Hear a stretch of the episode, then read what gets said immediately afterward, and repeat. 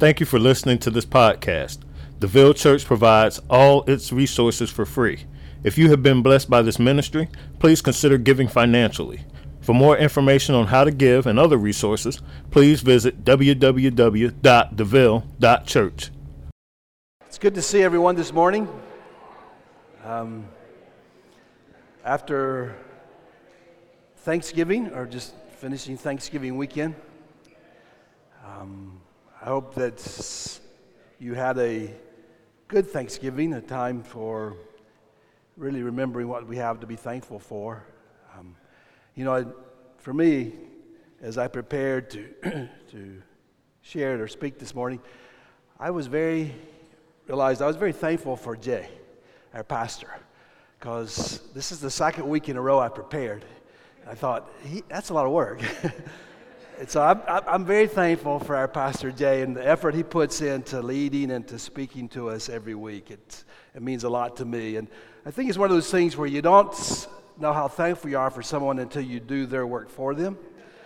Uh, if you, those of us who are fathers here uh, and our wives stay home with the children, um, we don't know how thankful we are until we get the opportunity to stay home with our children.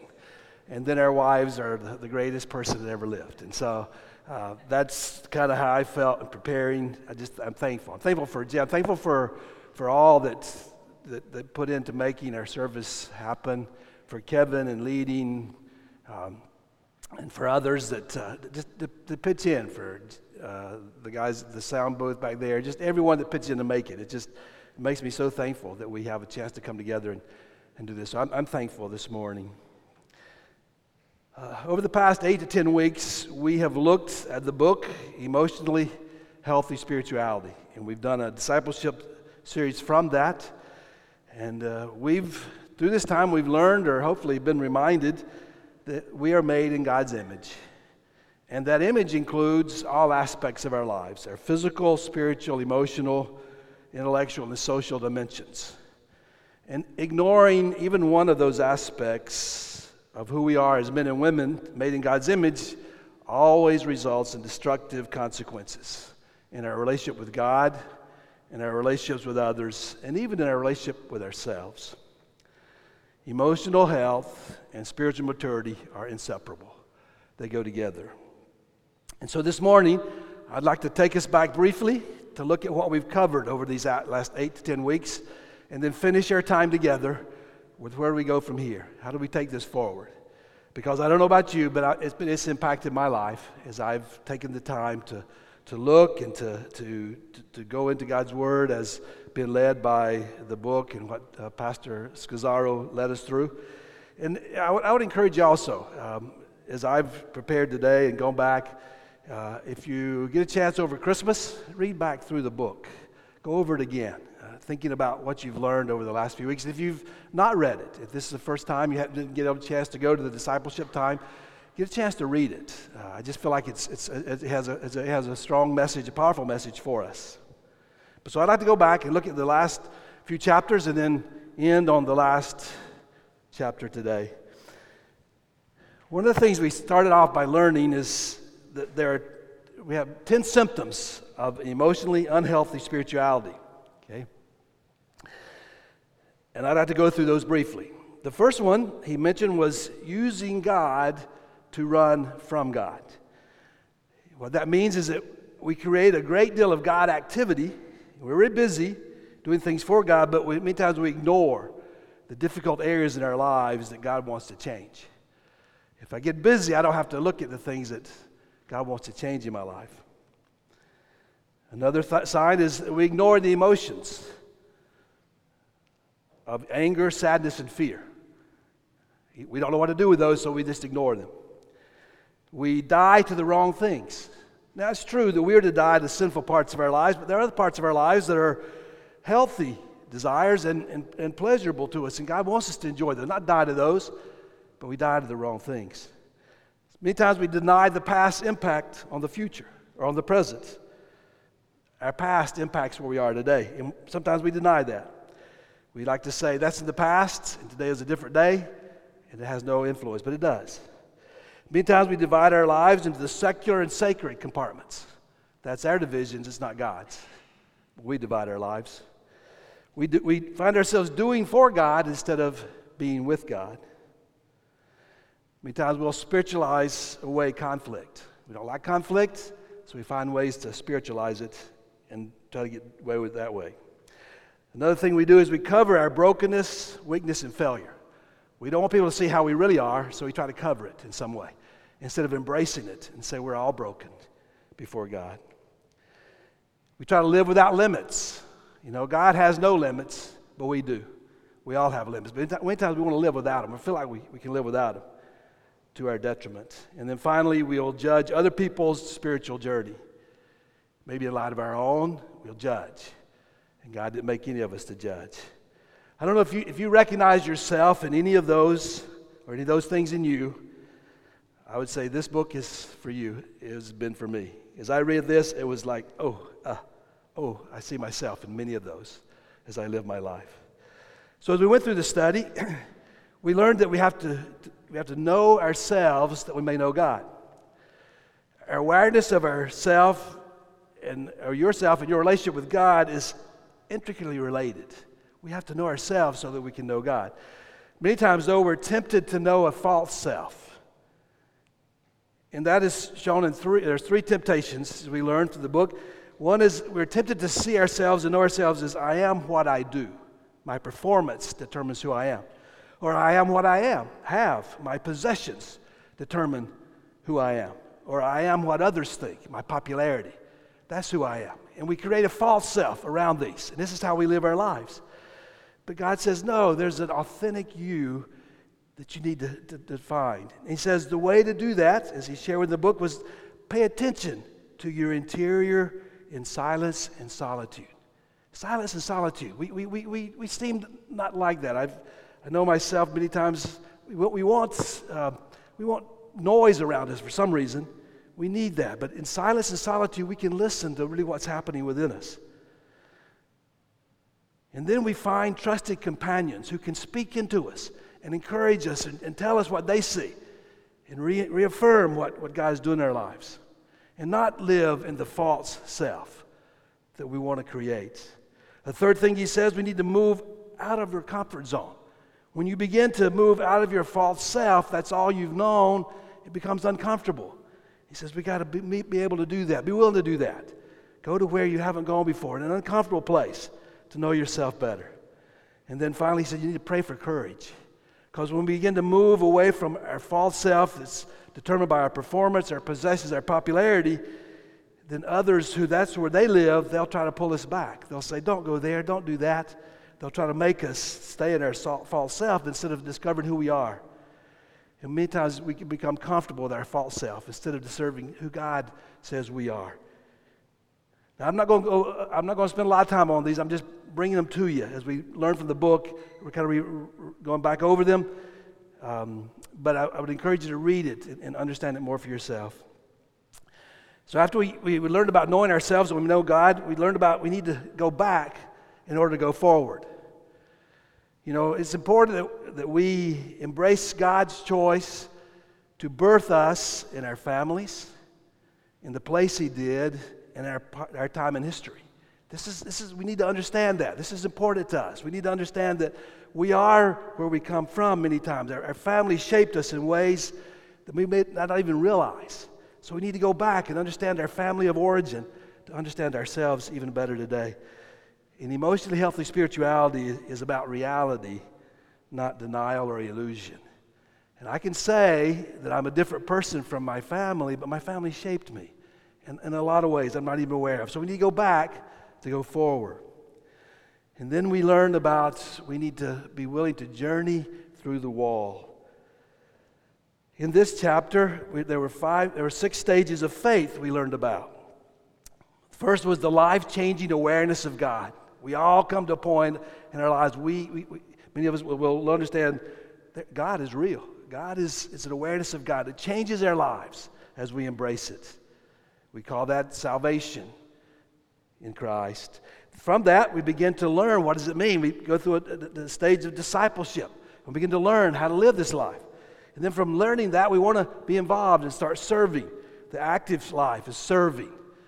From there, we go to what we call a journey inward.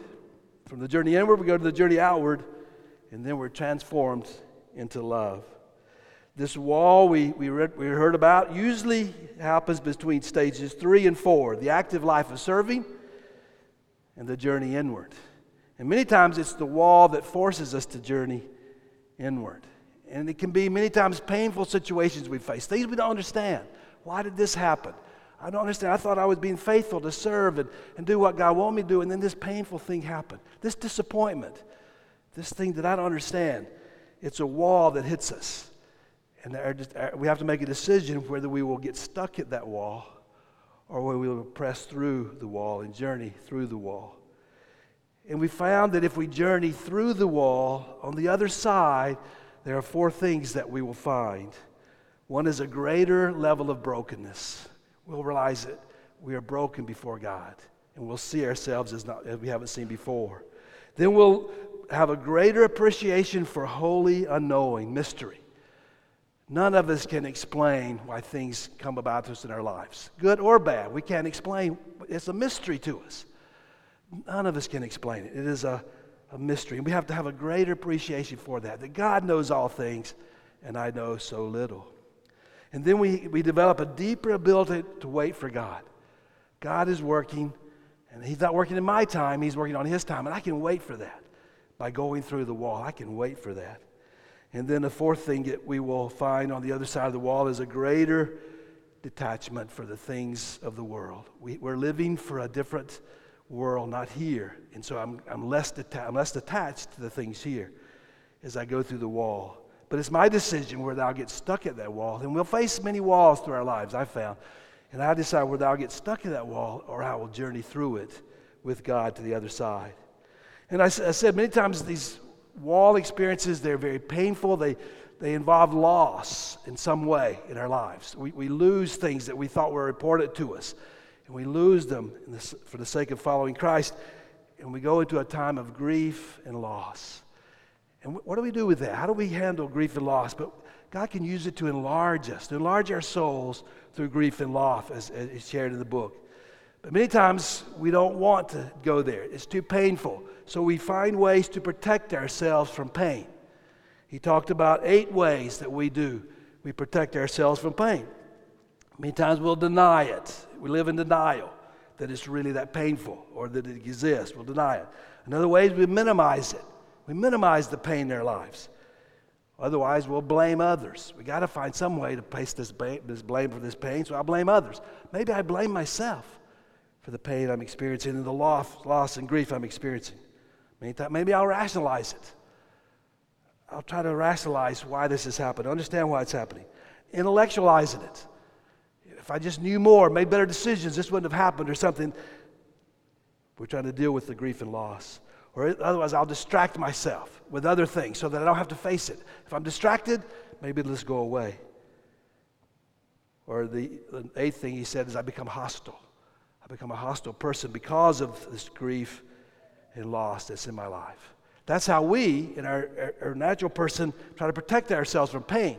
It's, it's natural responses. But he says there's biblical grieving, there's biblical ways to grieve the loss in our lives. First, he says, pay attention to the pain. Pay attention, it's real. The, the pain and anger and sadness is real in their lives. It's not to be uh, denied or minimized, it's real. So pay attention to it. And then wait there as God works. And the, we call the confusing in between. What's God doing? I don't understand. Why is it so hard? But God says, wait there. We can wait. That's what He wants us to do. Wait in that. And I think a lot, of times what I find myself is uh, I, I, am in that point of waiting, and others have a hard time waiting with me. Uh, we become like Job's friends. If you remember the story of Job, when he was in his trials and very painful times, his friends came, and instead of waiting with him, they tried to make it better. It wasn't in God's time. So, are we willing to wait ourselves and wait with others in this confusing in between? And then we need to embrace the gift of limits. We're limited in what we know and, and what we can do, our resources, we're all limited. Only God is limitless. We are limited. We need to embrace that in our biblical grieving. Then he said we need to climb the ladder of humility. I found that interesting. It, it goes from having a fear of God and mindfulness of Him all the way to doing God's will, willing to let others lead as we're going into humility, patient with others' difficulties, a radical honesty about our weaknesses and faults, deeply aware of my sin. I thought this is interesting. Then I, I speak less. I don't have to speak, I can speak less and let God speak. And then finally, in this ladder of humility, he says, we transformed the love of God. As God, as we're grieving before God, He's working, He's, in, he's working in our lives. And then finally, He said, then we let the old birth the new in God's time. He will use this to make something new in our lives, but we have to let Him. Have, how, how, do we handle grief and loss? And, and God wants to use it in our lives to make us who He wants us to be. He wants to enlarge our souls through grief and loss. Through that point of it, for me, I was, I was about ready to quit. It was, getting, it was getting heavy, it was getting hard. I was ready to quit, but then it was like, no, now I'm at a point of learning how I can, God can use this in my life and some things I can begin to, begin to do and see God work. And so then we, we went to the next chapter was the, discovering the rhythms of daily office and Sabbath. Daily office, as I said, is a daily time of, of, before the Lord. How do we, how do we use those times? How do we, how do we come before the Lord? He talked about the elements of a daily office. It's something we do two to three times a day for 10 to 15 minutes, reconnecting with the Lord during the day. He said there are four elements of it. One is, the first one is stopping. Stop what we're doing and come before the Lord. Centering, focusing on the Lord, getting our, our thoughts focused on Him. Be silent before Him. Uh, going through this, a lot of what he encourages us to do is to be silent, not to have to speak. I don't know about you, but when I'm many times in a, a, a prayer with others or myself, I say, let's pray. Immediately someone starts speaking. Have you ever been to prayer time where said, let's pray and we just be quiet? Just listen? It's just, it seems like it's so unnatural for us. But as part of the daily office, we're, we're to be silent and let God speak and then the scriptures. Use the scriptures to direct us and form us. Those are the elements of the office. And those of you who are in the, in the weekly uh, Bible study, we, we did that. We practiced that. And I'd encourage you to practice it. And even there's a, a, book that goes along with this called The Daily Office to guide us and lead us. And I've used it. And it's been powerful in my life. And then he encourages us another rhythm is Sabbath. Keep a Sabbath. You know, and keep a, a time in the week where you come before the Lord an extended period of time. So there, there are four principles of a Sabbath. Again, stop. Don't keep doing what you're doing. Stop. Pull aside. Find time to rest. What rests you? Rest before the Lord. Rest. And, you know, um, Connie, my wife, read a book some years ago, said, When I rest, I feel guilty. I don't know if you have that problem. We, we, we're so accustomed to work that we don't know how to rest. And we need to rest. God calls us to rest in the Sabbath. And then delight. What, what do you delight in? What, what brings delight to your soul? Find that and, and go there. And then contemplate. Contemplate. Spend time just contemplating God and what He's doing in your life and where you see Him on the Sabbath, on an extended period of time. A Sabbath. Keep a Sabbath. It's a rhythm of life that He's given us that we can experience Him. And then the last two weeks, we talked about how to grow into an emotionally mature adult. We talked about, uh, Rodney led us to a time of looking at being, we were spiritual children, and then we became spiritual infants, then children, then, uh, then we became adolescents, and then what does it look like to be an adult? And one of the main things we looked at is to be an adult spiritually, or a, a mature adult spiritually, emotionally, it means that we have to be peacemakers in times of conflict. We looked at what does that mean? How to be a peacemaker? We looked at that last week. What does it like to be a peacemaker? And now, today, I want to finish our time by talking about what's the next step. The next step is to develop a rule of life. How do we do this on a, on a regular basis? How do we live our lives this way? And in the book, he says the rule of life is very simply an intentional, conscious plan to keep God at the center of everything we do. How do we do that? How do we keep God at the center of everything we do?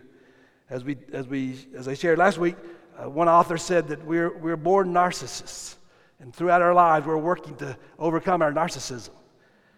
So, if that's true, how do we keep God at the center? If, we, we, if we're born naturally at the center, how do we keep God at the center of our lives? It's a plan. We develop a plan to do that. The starting point and foundation of any rule of life is the desire to be with God and to love Him. A desire to be with God and to love Him. That needs to be our, what, what motivates us. In the Bible, in the book of Daniel, uh, if you're familiar with the book of Daniel, it's an amazing story of, uh, of the young man Daniel and his, his, his life in, the, in Babylon. But it begins, the book of Daniel begins with uh, the Babylonian army attacking Jerusalem. Before this, in history, uh, Israel was one nation. Then they divided because they couldn't decide on who was going to be king. And there was a northern kingdom and the southern kingdom. And the northern kingdom was already uh, taken over by Assyria and taken off into captivity. And Daniel is the account of how Babylon came into Jerusalem and took the southern kingdom and took them captive. And most of the population of Jerusalem was taken off as slaves to Babylon. The only people who were left in Jerusalem were those that were uh, uh, weak or they wouldn't have any problem with they, they left them there. But Daniel was one of the ones who was exiled from his homeland. Daniel was living in Babylon. He was away from his family. He was cut off from his family, his, his culture, his food, his language, everything was different for him. But he's also a very bright young man. He and some others. They, they noticed that some were more able, had more abilities. So uh, Nebuchadnezzar, the king of Babylon, chose Daniel and others to be in his court and to be educated at the best university of the world at the time because he wanted them to be servants and be, be, be uh, useful for Babylon. So Daniel was taught by pagan priests and counselors in a completely foreign and pagan way of viewing the world. They wanted, they wanted to change him. And even in their efforts to make him Babylonian, they changed his name. They gave him a new name. He, was, he wasn't called Daniel in Babylon, he was called Belshazzar in Babylon. They had one simple goal for Daniel and the others they brought, and they, they, they put him in this university and they trained them. They wanted to eliminate Daniel's distinctiveness as a follower of God and to absorb him into the values of their culture. That's what they wanted. Does that sound familiar? Have you experienced that in your life? I think that's what culture does around us. But Daniel resisted. How did Daniel resist? I mean, he, he, had, he faced pressures every day to assimilate. I mean, he was in a different land, and you know they had different gods, and they had different ways of doing things. So become like us. He had heavy job responsibilities, and, and, and he had a minimal support system. I mean, when he was in Jerusalem, everybody was encouraging each other. When he got out in Babylon, he was on his own. So, how did he resist this assimilation? How did he resist not becoming Babylonian in all ways? He resisted because he had a plan, a rule of life, we'll call it. He didn't leave his development of his internal faith in his life with God to chance. He knew he was up against incredible pressures to become like the Babylonians. He knew that. And he realized, if we look at our culture today, he realized a, a, a one hour Sunday service and a 15 minute daily, daily quiet time would be enough. He, he chose to orient his life around loving God. And we see that in examples in, in, in the book of Daniel. In chapter 1, verse 8, as a part of being part of Nebuchadnezzar's court, uh, Nebuchadnezzar's court, uh, and being the selected individuals, he was given special food from the king. Uh, I don't know what all the food was, but there was the food that Daniel didn't want to partake in.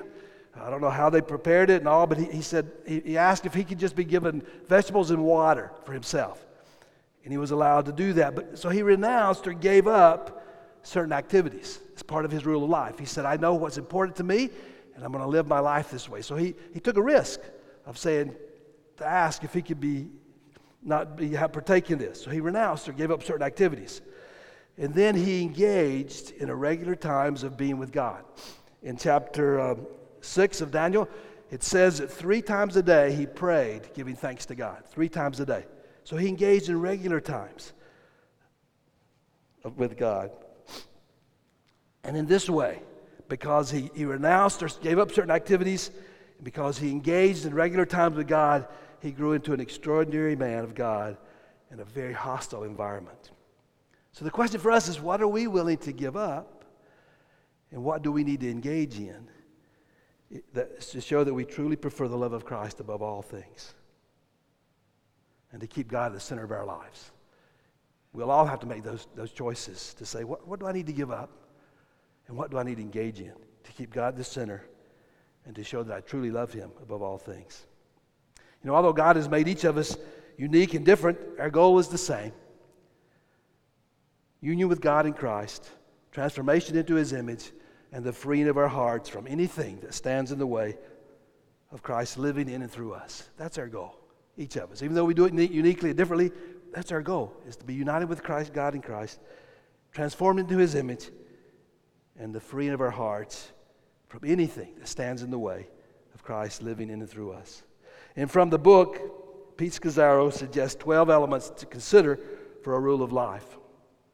And he divides these into four categories. And I put these before you. I don't put it out there to say, put you under a pile, or it's, just, it's what he's, he's saying. If we, if we faithfully adhere to these, if we strive after these, we can develop a rule of life that keeps God the center of our lives at all times. The first one he said was prayer.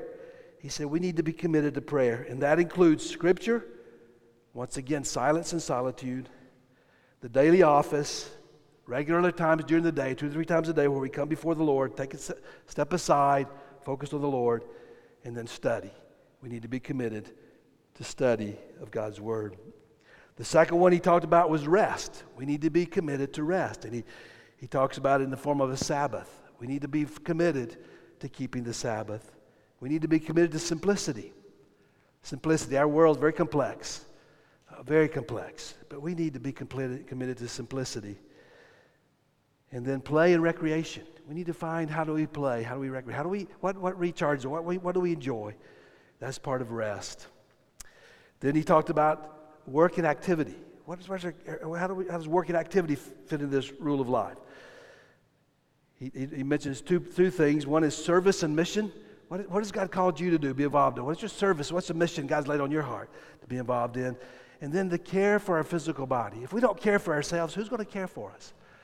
Who's going to care for us? We need to care for ourselves. Listen to what our bodies tell us and care for us so that we can be involved in the service and mission that He, he calls us to. And then the last, fourth thing He said was relationships. We need to, be, we need to take care of our emotional health in our relationships, with our, our relationship with ourselves. How are we doing emotionally, as we share in the book? What, what about our family? How are we related to our family? Are we, are, we, are we relating in positive, helpful ways? And then community companions for the journey. How, how are we relating to each other? You know, how is this, uh, where are we at in our lives in relating to each other? If we focused on those four areas prayer, rest, work activity, and relationships we could grow and have a, a rule of life that these are, these, knowing God through these components will make us more like God wants us to be. And I don't believe any one of us can say we're consistent in all these elements. We're all a work in process. We're all working toward that, and God knows that. And I, as we look at this, we can say there are some that I'm better at, I can say, uh, than others. I can see myself, I, am making progress here. I have a lot, long way to go there. I think I, I, need to think of one or two that I can say, can I work on this area? Can I, can I be more committed to seeing this change in my life? Um, and I can ask others to help me. For myself, I feel like I need help in the area of play and, and recreation. I need to play more. You know, my wife Connie, she helps me in this area. Uh, she's the vacation planner in our home. She, she, she, has incredible ideas of how can rest and play. She challenges me to, to, to play more. I, I, get too serious some things. And so I need this. I need her to, to speak into this area of my life. I need others to. Um, so what about yourself? What, what area do you need to improve in? And how, who can you ask to help you to improve in that area. For me, I look at this as um, not something that will happen quickly, as something to work toward. And God knows that. I look at it as I think about when I learned to drive. How many of you remember when you learned to drive a car? And I think about how, how hard it was to remember all the things to do. You know, when you get in the car, it's like you got to remember to uh, adjust the seat, fasten your seat belt, press the brake, release the handbrakes, um, adjust the mirrors, uh, find the ignition switch, turn the key in the ignition switch while pressing the brakes, release the switch so it doesn't damage the starter. Uh, while pressing the brakes, shift into drive or reverse. I thought, all this is before I even leave the driveway. It was just like, this is too much. I was just, it was overwhelming to try to learn to drive a car. I thought, will I ever learn to do this? But then you think, okay, once I got past the driveway, got out on the road, there are other things to think about. I had to keep the car on my side of the road and not let it drift to the other lane. I had to watch for other cars and make sure there's enough space between my car and the car in front of me or around me. And I had to release the gas and slowly press the brake as I came to a stop sign. How many times did I launch my, my parents into the dash as I slammed on the brakes? Um, I had to make sure that the, I was in the correct lane to turn. I had to make sure I turned into the correct lane. Okay? And then when I parked the car, I had to press the brake as I shifted the car into park. And this is with a, a, an automatic transmission. If you start driving a, a, manual transmission, it adds even more to it. And I just remember how, how hard it was, how stressful it was to, to try to drive. And, and, I thought it was stressful for me, but also for my mom or dad who was trying to teach me. But I wanted to learn to drive so bad. I kept at it. I kept to learn. Until today, it's like second nature. I don't even think about it. When I get in, I do all these things without even thinking about it because it's become second nature. And th- this became obvious to me when we lived overseas. We lived in a, a, country that was British ruled for a while. And if you know anything about the British, they do things different than we do. And one of the things they do, they drive on the left side of the road instead of the right side of the road. And so when I started driving overseas, I had to learn how to drive on the left side of the road. Uh, and then I had to make the transition when I came back to the States to drive back on the right side of the road. And I, you know, it, it's interesting. People do not like it when you're going toward them in their lane, when you're facing them in their car. They don't like that. They, they get rather annoyed at that. And then those driving with you, they get excited when you're driving on the wrong side of the road. And how many times did my family, when I would come back to the U.S., say, You're on the wrong side of the road, get over? And I was, Oh, yeah, yeah that's right. I, but I had to learn, relearn how to drive. And I, I realized how, how it had become so common to me, so much a part of my life. I didn't, I didn't even think about it. And I think developing a rule of life, can it be common and natural to me as, as driving? Can I do it without thinking about it? Because I, I, this, is, this is what I want to be. You know, I think about it. Um, I didn't learn to drive in a day. None of us did. And neither will I develop a rule of life in a day. But it will take time to develop a consistent rule of life. Give yourself time and don't become impatient. Give yourself, work on this. It's a work, and God knows it is. Don't give up. It's easy to give up. Because for me, a relationship with God is worth it. Let me pray for us. Father, thank you. Thank you for what we've learned over these last few weeks uh, about uh, becoming emotionally healthy, spiritual followers of you. And I just pray for my brothers and sisters here that we will pursue knowing you in a way that we want to be healthy. And we want others around us to be healthy. We'll encourage one another. We'll encourage each other to take time with you, to spend in quiet worship and listening to you. We'll encourage each other uh, to take Sabbaths of rest. And we'll encourage each other to not give up and to keep pressing on that we might become um, spiritually healthy in a world that uh, needs to see that in, in, their midst. And Father, thank you that uh, you call us to this, you invite us to this, because you want us to know you in ways uh, that we haven't known you at this time, and, then, and we can know you. So thank you. I thank you in Jesus' name. Amen.